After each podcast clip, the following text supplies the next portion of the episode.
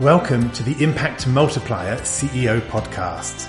If you're a chief executive or if you think like one and you want to create exponentially greater impact, then this show is for you. My name is Richard Medcalf, founder of XQuadrant.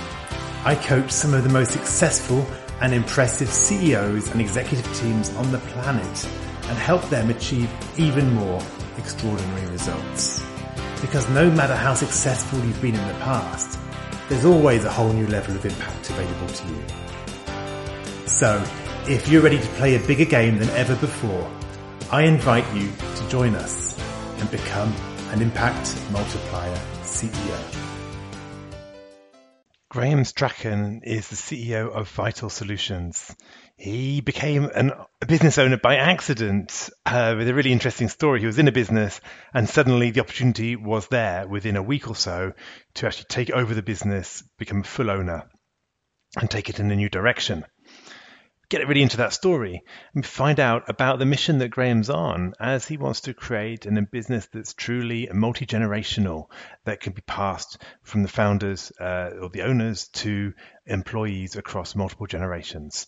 So this is a really interesting conversation. We look at some of the ways that Graeme keeps himself on track, uh, how he burns his bridges and paints himself into corners how he recruits partners in a really in- interesting way. I think you'll find this story really interesting as he's built out a business that really serves his market very specifically. Enjoy this conversation with Graeme Strachan. Graham, hi, it's great to see you today. Thanks, Richard. I'm I'm super excited actually. I love this kind of thing. Yeah, it's it's going to be fun. We're we're um we're going to dive into you know you're the founder and CEO of of ViTL Solutions, which we'll, we'll get into what that's about. Yep. And I, I, know that you've had an interesting story of how that business came to be. Uh, and I know that you've got quite an interesting vision for where you want to take the business. I'm looking to getting into that today.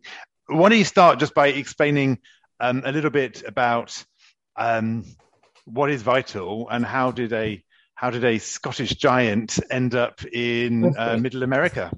Sure. So, um, ViTL Solutions, well, first off, I'm one of three founders. So I want to correct that before I get in trouble from the other two.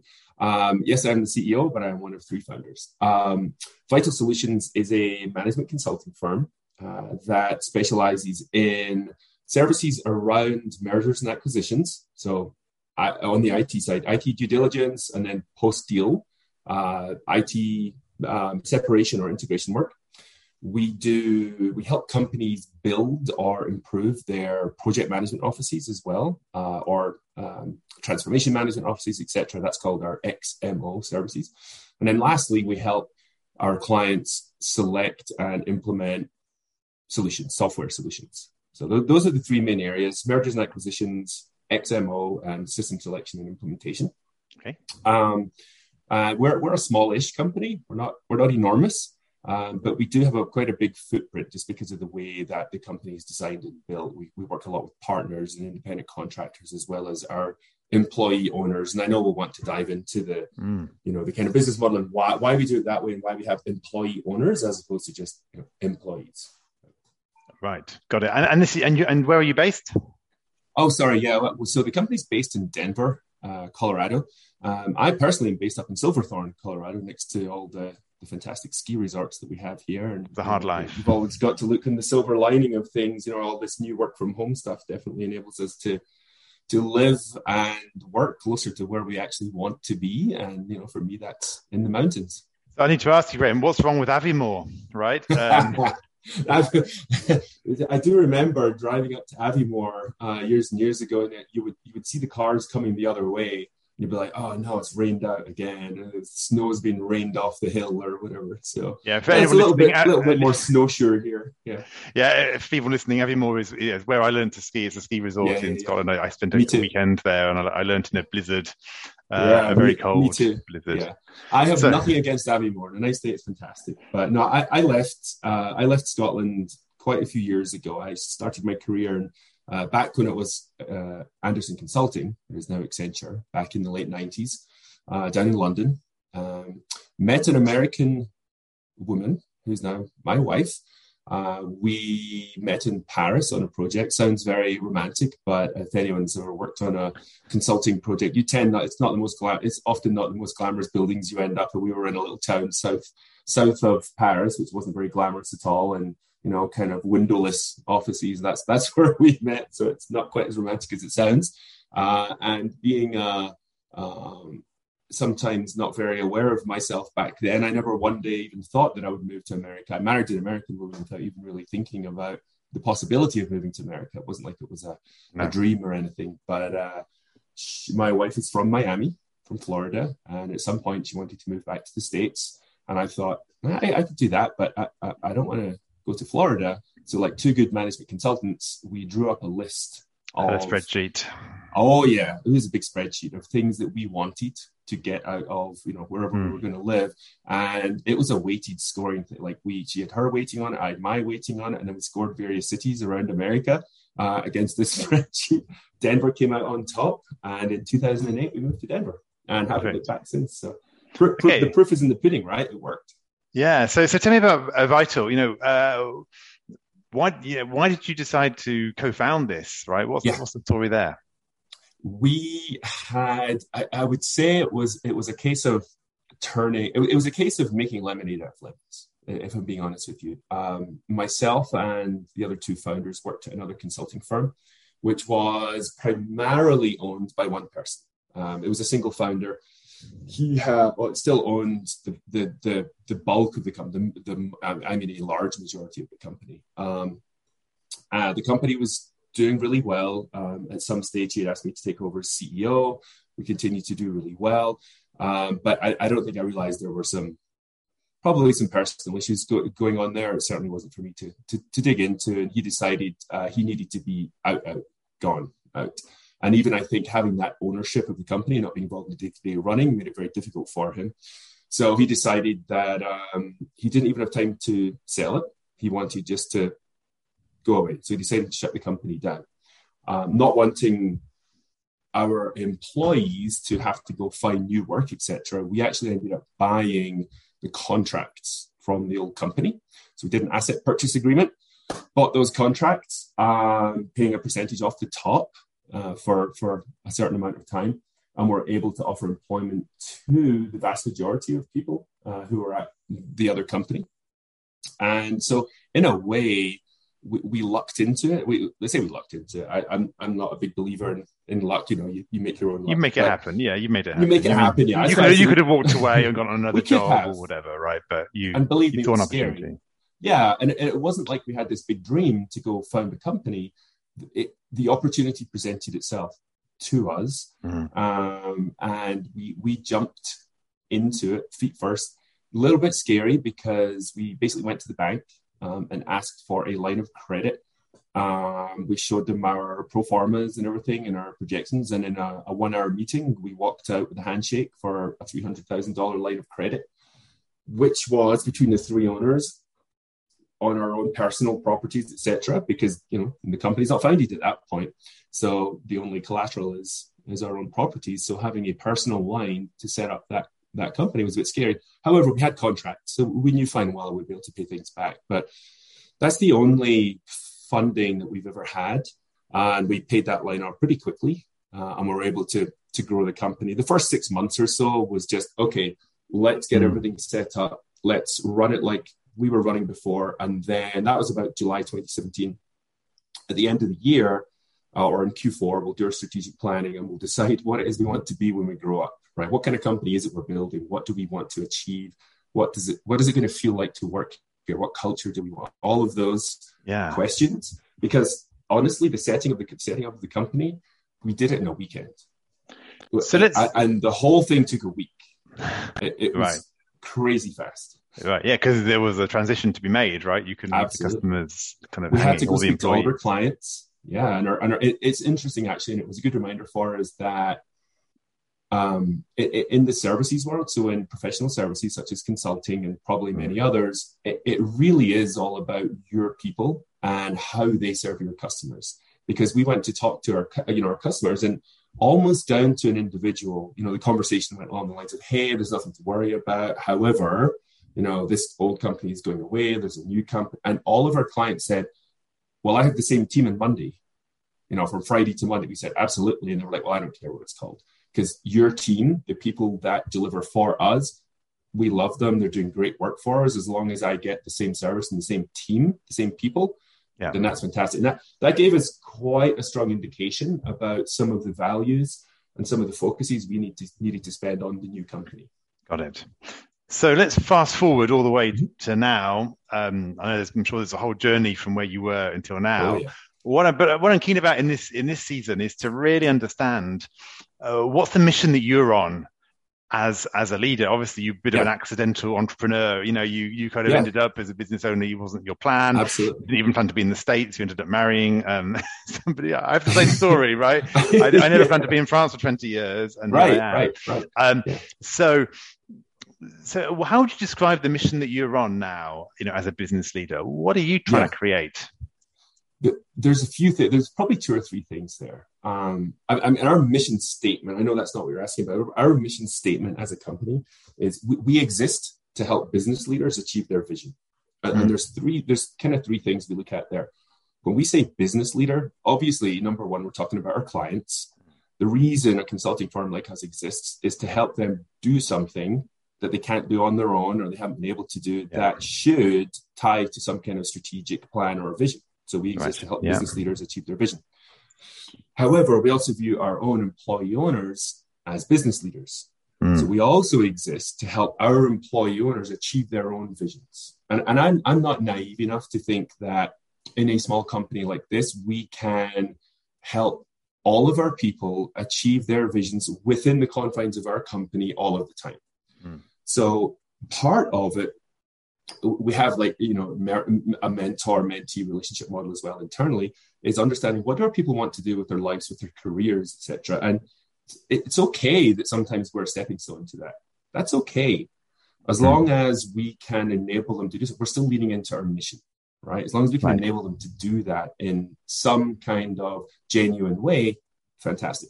And then the last one is we also see community leaders um, as business leaders as well. So how do we show up in the community and how do we help, you know, not for profits or other community leaders um, in primarily right now in Denver in the Front Range? How do we help them achieve their vision? So that's there's a lot rolled into that one little statement. Right. But then personally, when we set up the company, um, and it was a little bit in reaction to how the previous company had had, had folded, I mean, even down to the, the, the, kind of brass tacks of the operating agreement, it's written in such a way that it's very difficult for one person to pull the company down, et cetera, et cetera. But we wanted more longevity, more opportunity for our own people, so we made it an employee-owned company. Number one, um, everybody has the opportunity to participate in the ownership, and the idea is actually it's a multi-generational company. But by that, I don't mean my own family, my own kids. It's not Strachan and Sons. Um, I, I mean, the people who work for us, we want to hire people who are interested in growing and developing this business, ViTL Solutions, into something bigger and better than than I ever could or other founders ever could. So it's that old adage of hiring people who are smarter than you. But on top of that, giving them the opportunity and, and, and the line of sight to say, oh, uh, uh, uh, I can continue to collect ownership as I grow here. And then let's say, you know, Graeme retires or Jimmy or mm. Woz or other two founders retire, that ownership gets rolled back into the business and is available for other people. So, you know, when I eventually retire or win the lottery or get run over by a bus or whatever it is that, you know, makes me not be in the company anymore, I would like to think that the people who step up whether it's a smaller percentage, it should be at some point worth way more than my big percentage ever was.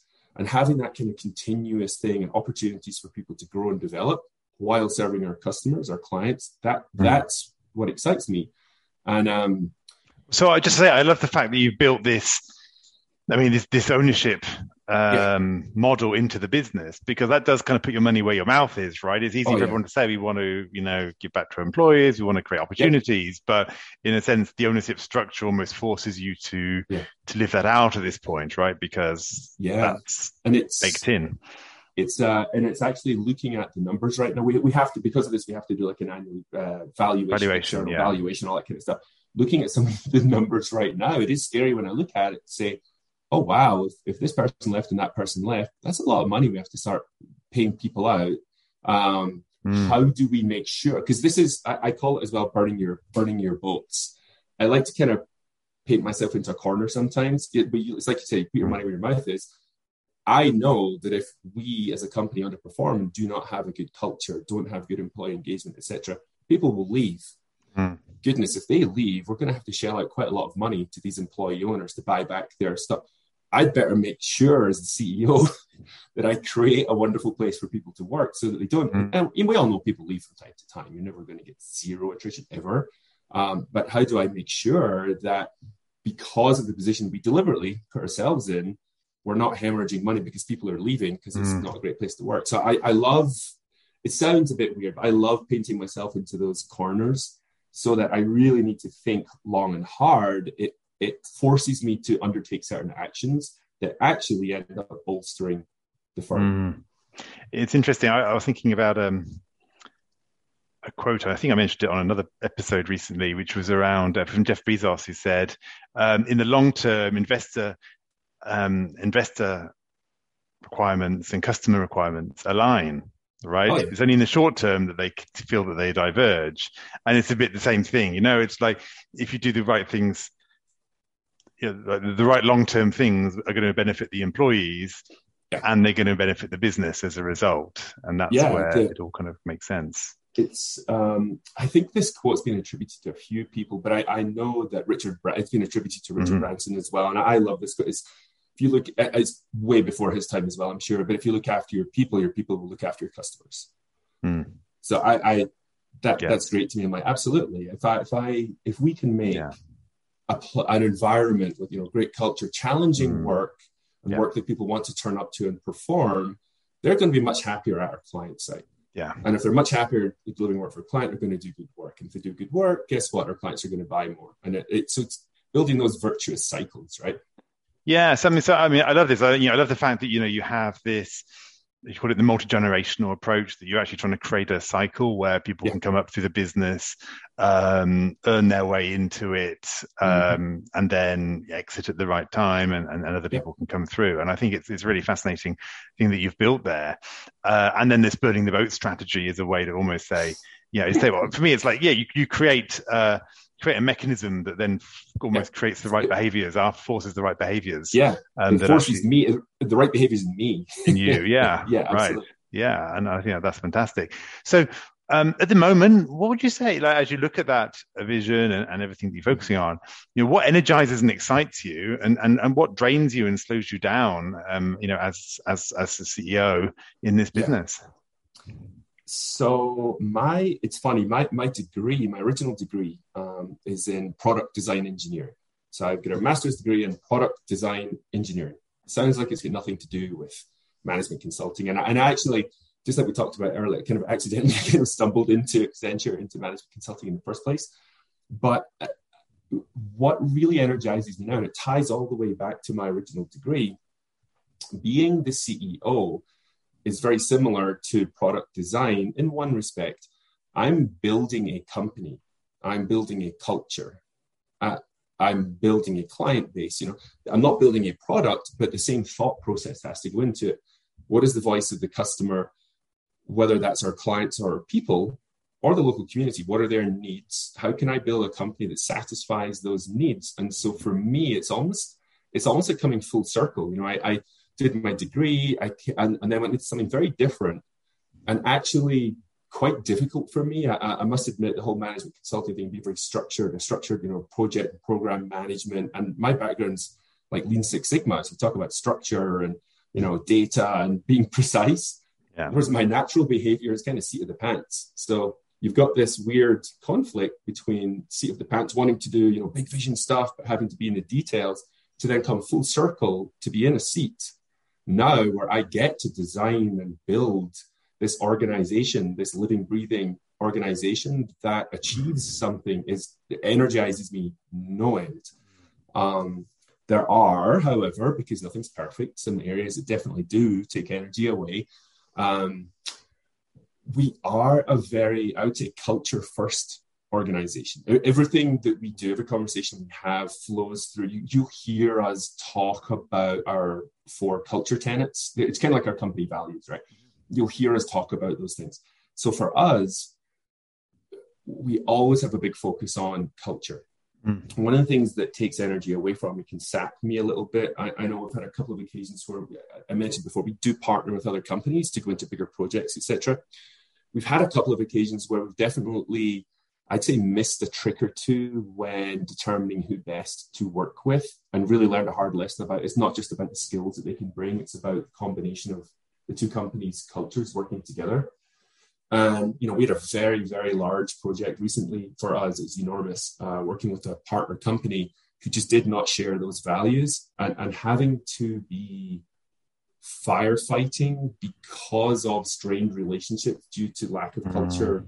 Integration or, or, or, similarities. They just didn't have the same values that, that, that we did, and it was exacerbating because in my mind, and you know, I'm, I'm not not always right, but you know, you like to think built this culture because it's the right mm. thing to do, and it's this amazing way of working. When someone doesn't quite do it, it baffles me as to why they don't see things we the way we do. Clearly, that's not right. I mean, I'm sure they have the same conversations on their side. Why can't ViTL do things the way we do? You know, that was draining.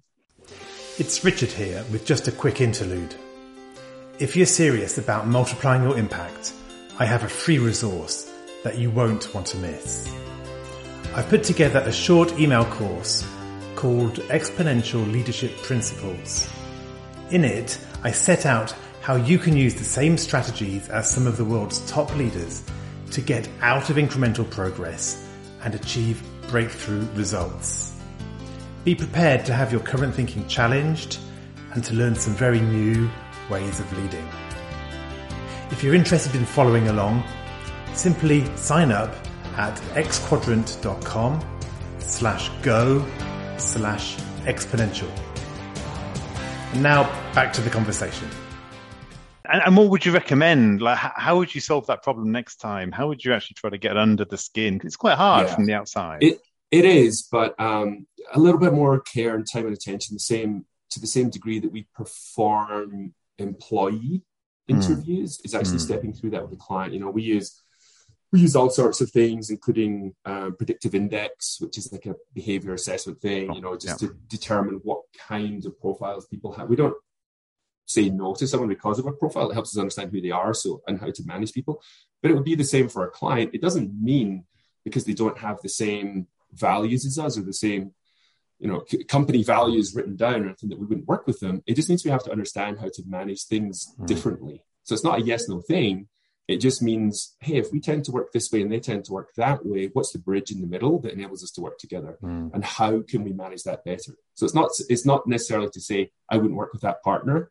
If it was to do it again, it would be to help us manage it better. And that so just yeah. doing your homework, doing your diligence. It'd be interesting, wouldn't it, to come up with a few key use cases on those partnerships mm-hmm. to ask them how Absolutely. how they would want to work, because I think that's when the values come off the page, right? Because all the values look good on the paper, right? But right, uh, actually, like, what, how would you manage this situation or this situation? If there was this choice, it's always in the, those hard choices that that's right. values really come out, doesn't it? Well, um, we did actually build as a result of that some high performing team tools that we would that we run through now at the beginning of projects like that. So making sure that not as company to company, but as team to team. So mm-hmm. if we've, you know, if we're doing the management layer and they're doing the technology heavy lifting, okay, well, let's all get in a room and understand what the project is about. What's the vision of the project? How do we need to show up as a team? What are our team values? And then yeah. checking in on an ongoing basis to say, hey, these are the four or five or six things we said team values. Mm. Are we living them? How are we doing? If not, what mm. do we need to change? So it's all about expectation setting. Yeah, no, fantastic. Yeah. yeah. great. So uh, perhaps this, I'm just for sake of time, what do we? Let's move on. I'm always interested in these little quick fire questions that, that we have uh, these days. Okay. Um, to to dive into yeah, what's kind of what what feeds you as a leader. So, you know, what's a favorite quote that you, you live by or you mm. apply in your leadership or you find is, is, is distinctive for you? Well, I, already mentioned the one about um, looking after your yeah. employees, your employees look after your customers. So I'll, I'll think it's something different now. The, it, and it's this is a learned thing for me. I did say earlier it was kind of seat the pants person, but um, and this is a bit of a classic one probably. But Sun Tzu, um, every battle is won before it's fought. And, and, mm. I, and, I, say that that's a learned thing for me because as a naturally more big picture seat of the pants kind of guy, that to me, it's a good reminder for me that no, no, no. Every time I start a piece of work, or every time I do something internally, like what's the outcome we're trying to achieve? What is the plan to get there? What happens if things go wrong? Or just the example I gave about the teams. How do these two teams work together? Having a plan, having defined goals and a plan to get there will always help us be much more successful than just my regular go for it yeah. approach. Yeah, yeah, it's it's it's such a great point. A lot of leaders, you know, with putting me included, you know, we want to get off our when we have an idea, we want to go for it fast right. and make start moving. And yeah. just taking that time to really slow down and articulate what it is we're doing and why and yeah. what are the key steps and and, and so yeah. forth. It's, the, uh, uh, the the less I guess the less uh, classy way of saying that is the six P's. Hmm. Perfect planning prevents piss poor performance. There we go. Yeah. yes. Yes. Sun Tzu's probably said, said, it. Yeah, will you give for that one? It sounds more intellectual. uh, what about a favorite app? Is there an app you know that you use that makes you particularly productive, or that you know really yeah. you find gets you through the day? Yeah, I, I am a bit of a productivity junkie. Mm-hmm. Um, mm-hmm. I, I I really really am, and and one of the things I it's actually one of the things I think I'm, I'm pretty good at. If you look at my calendar, it's probably only about fifty percent full. Uh, one of my pet mm-hmm. peeves mm-hmm. is, you know, people and it's like, oh, they're double and triple booked all the time. Like, well, you don't know how to delegate or manage your time then. Um, but one of the things that I found is using apps on my phone. I've used all sorts of productivity mm-hmm. apps. The problem with apps on the phone, your phone is a time sink. Mm. Um, or can be a time sink if you're not careful. And I am very easily distracted. So it's not an app as such that I, have actually shied away from productivity apps on my phone right. now because every time I pick it up, I get sucked into other things, which defeats the point. Yeah. I, I actually recently got um, it's actually a physical clock okay. called Time Timer, and it's uh, you can buy an eight inch clock, a twelve inch clock. It's a pretty big clock, and it has a it's like a it's a analog clock with a kind of countdown timer from sixty to zero and it will show red for your remaining time and it goes down and it's visible and it's in front of you. And so when it's in front of me, I can say, well, this task will take me 45 minutes. I adjust it to 45, hit start. And then I've got this visual in front of me that is shrinking that shows Aye. me exactly yeah. how much time I have left. So it's not an app as yeah. such. No, no, um, it's cool. a physical product, but it is a productivity tool that I use to great effect. Yeah. I love it. That's fantastic. I love all time that kind of timer. stuff. Yeah. Time, time timer. It's a great, it's a great, it's a good name. It's a really good time timer. um, what's a book that's really influenced you? Trying to think of a book as well that isn't very obvious or or um, cliche.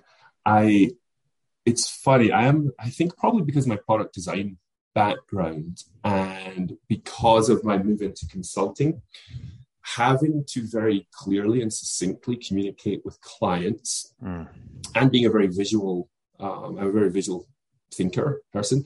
Probably Edward Tufte's The Visual Display of Quantitative Information is it's kind of a seminal book around data and how you present data. Right. Yeah. And I think a lot of times, being a management consultant, our clients often want us to be brief, be bright, and be gone. So having the ability to communicate large quantities of data very succinctly into findings mm. is incredibly useful. And, and although it's kind of an old school book, I mean, some of the diagrams are from Napoleon's march to Russia and back. That's one of the best, by the way. If you have never, ever, ever seen the graphic for Napoleon's march to, to Moscow and back, best piece of information display ever. Um, but you know all of those things give you ideas about how to present data succinctly. right. Yeah. Yeah it's great. I've, I've i think i've seen that one. I've seen another similar book um, mm-hmm. and they're really quite they're quite interesting. Yeah it, it's um uh, yeah i can just see that see it. Yeah so um okay visual display of quantitative information. Thank you. What yes. what advice would you give your 20 year old self? That is suitable for this podcast. Um you know this might sound a, strange start into it, but understanding compound interest and applying it wherever you can. And I don't just mean in investments. I don't just mean, I mean, absolutely. I probably back in my 20s should have put a lot more into my pension accounts or 401ks, etc. However, you know, look for other areas in your life where you can invest time and energy that will give you that kind of compound return. So relationships, you know, your own health and well-being and your learning and development, because those things I, I liken them to compound interest. Right? Those mm-hmm. things that I learn over time, they become more valuable to me as, as you know, relationships is a great, a great example. Yeah. Your relationship can grow exponentially. And as a consultant, when running a company, business development is hugely important to us. So, you know, had I known years and years and years ago, I would have probably mm. spent a lot more time, and not in an I mean in a genuine way, investing in relationships in yeah. a genuine way. But I like to tie things back to that concept of compounding interest over time. Yeah. Yeah, building momentum. Yeah. I mean, I think yeah. in my own life, I think um, one of my professional regrets is that when I was in, co- in big corporate at Cisco, mm-hmm. I didn't attend enough to yeah. Yeah. to all the relationships because there's so much going on around me it's easy just to work within your small little section. Exactly. And, yeah. and that was a classic moment of, you know, sometimes what got me, you know, what got me here isn't going to get me to the next level. And, you know, I'd in consulting, I had a great career. And then I think I just yep. left, let that slide a little bit. Um, and, uh, and it's a shame. So I think you're right. I mean, front load mm-hmm. relationships, front load yeah. work, front load knowledge is whatever right. you can is, is great. That's right. Exactly. Um, the last quick question is, is, is really another one. As you might know, as you do know, it was um, Laurie Jones who referred you uh, to mm-hmm. me, you know, saying that uh, you'd be a great guest for for the podcast. Um, we had Laurie on a few months ago, and many of our best do come from referrals. So I'm always keen to know, you know, who inspires you. Uh, you know, who's an impactful chief executive who you've worked with or as a client or as a as a as a, as a boss or as, as, a manager or somebody in your network you know who mm-hmm. who you think might be you know who inspires you and might be a great guest for this kind of show i can fit. so it's not a client and it's not someone i've ever worked with it's someone i grew up with and so his name is brian woods um, and brian started a he, started out in um, he was a rep for spirits companies. I think he worked at Diageo and so on. He ended up setting up his own business. Because he's a friend, we never actually talk that much about business, and I'm always very, very intrigued how he's managed to do what it is that he has done because he has built and sold and built and sold. Uh, now does a lot of consulting, um, and uh, honestly, it's probably for nothing more than my own personal inquisitiveness because whenever I'm home in Scotland, you know, we tend to go to the pub and hang out. We don't talk shop. So yeah. I, would love to hear him on a podcast talking about his business and Real how he has yeah. had the success that he has. Yeah. Yeah. Fantastic. Yeah, that's great.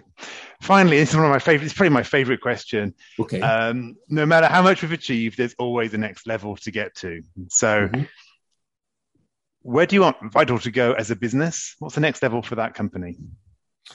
The next level for that company is is quite honestly with you probably after i'm gone. Because and it goes back to talking about hiring that next generation of people to to take over.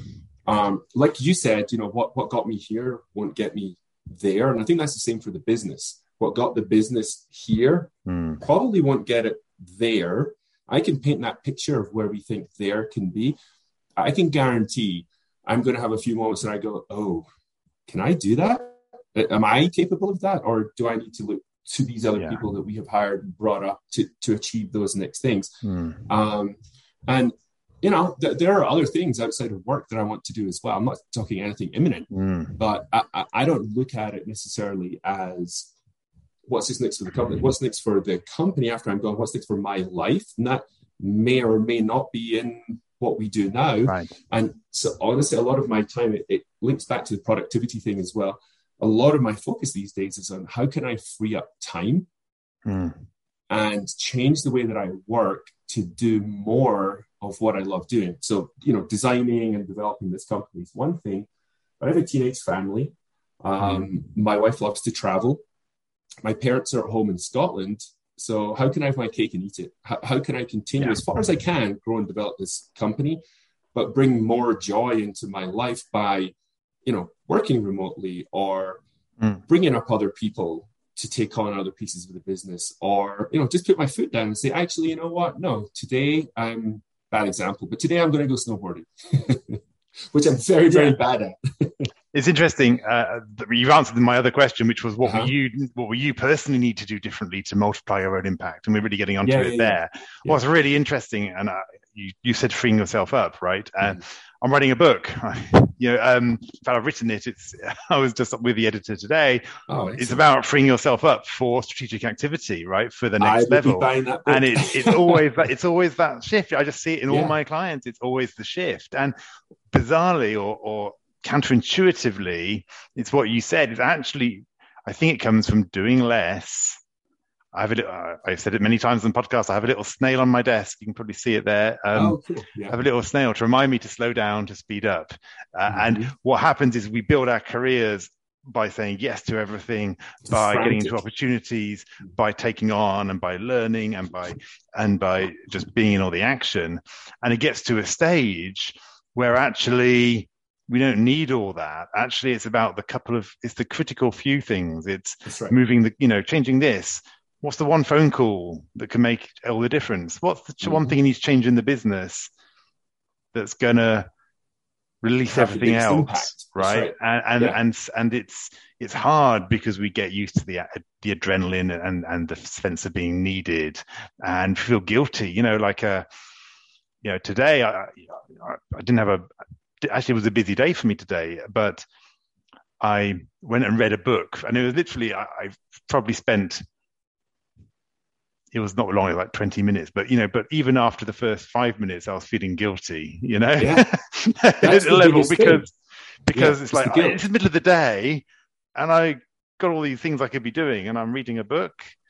Um, but actually, yeah, that's where you get insight. That's where you 100%. join new dots we're so programmed to have to it's like you're more successful if you work more hours and all this mm. silliness quite frankly and yeah i find it difficult that's why i was joking about you know snowboarding or you know just taking some time just today i'm looking out my window it snowed about six inches uh, ideally i should strap my snowboard on and go up but i can't because i'm rooted here because i would feel guilty in doing it however i know that if i'm out in my own snowboarding as a CEO, as the person in charge of the vision of the company, I need yeah. clarity of thought. And I can't often do mm. that.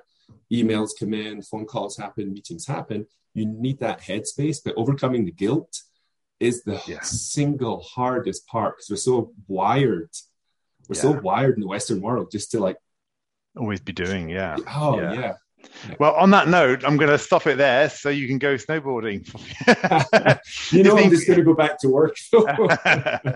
hey, Graeme, it's been great speaking with you. Um, yeah, I've really enjoyed you know hearing about that founding story, how you were able to you know where you became an accidental uh, business owner, uh, and then your strategy of painting yourselves in the corners to make yourself do yeah. these do the right things to build this employee-owned business uh, that's actually got the potential to kind of continue and multiply across generations as new people come in uh, and and do that. And uh, um, I'm probably going to get myself a time timer. Um, and uh, yeah, it, it, it's it's it's been a great discussion. So thank you, kind of for your for your warmth and, and for your insights. Yeah, thank you, Rich. I, I, I say at the beginning, I always love these things, and honestly, it's because I, I think I, I learn probably more about myself that than than people are listening to the podcast. I love doing that. It's not always 100% altruistic. I love it because I do learn as well myself. Perfect. Well, Thank you. thanks so much and stay in touch. I hope you enjoyed this conversation. Now let's talk about you. When you're in top leadership, when you're in the biggest role of your career, who supports you at a deep level as you lead others? Who helps you multiply your impact and get to the next level?